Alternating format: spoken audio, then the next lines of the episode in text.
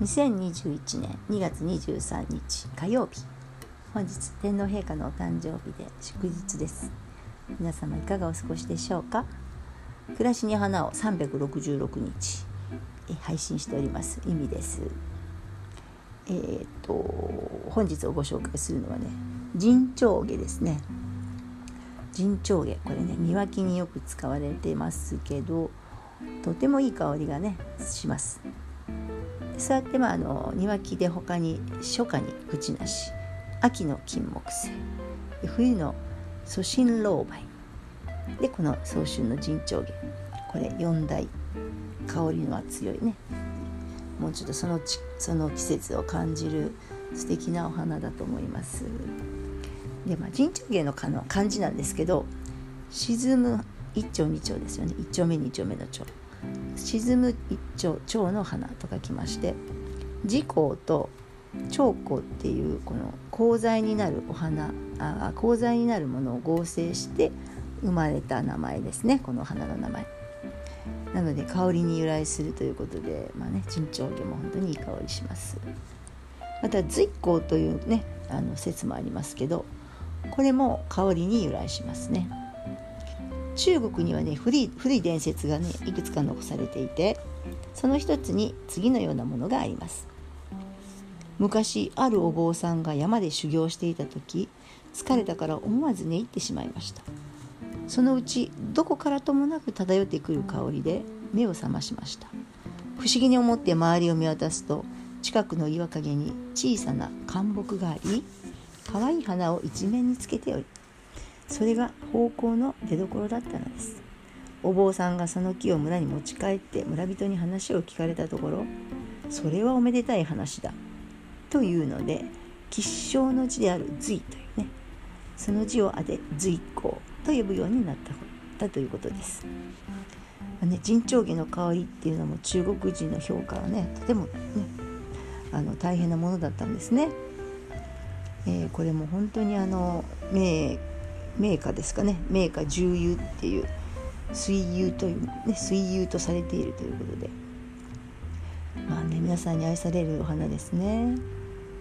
で伝説によると岩陰のようなやや日陰を好みますのでこの大きな庭木の株元が生育に適し適していて繁殖は、まあ、春から夏に挿し木をしたら、ね、それで簡単につきますと。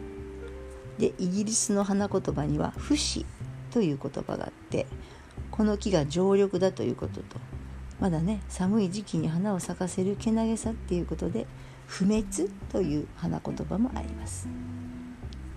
はい、ですからこの花言葉今言いました。不死不滅という花言葉を持っております。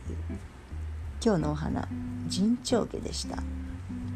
そして今日の花束なんですけど今日はちょっとピンクのねわりかし大きい頭のバラをね入れようと思います。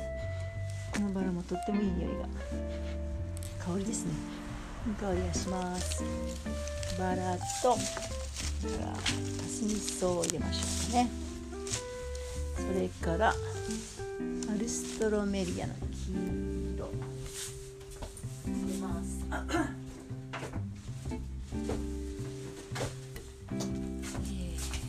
これからねもうあのここ私が住んでるところバラの町なんですよ実は。でまだねあのつぼみなんですけどもうちょっとね高くなってきましたら地中にバラが咲くという素敵な町に住んでおります。なので私もバラが好きな花なんですよね。この間ちょっとレターでねあのご質問いただいたんですけどあの花ってやっぱり好きな花ね皆さんあると思うんですけど何ですかって聞かれてそうねやっぱり私はバラの町だからバラが好きですっていうふうにお答えします。特にねピンクのバラがすごく好きで仲良しの花市場のお兄さんに「ピンクのバラ今日もある?」って言って聞きます。はい。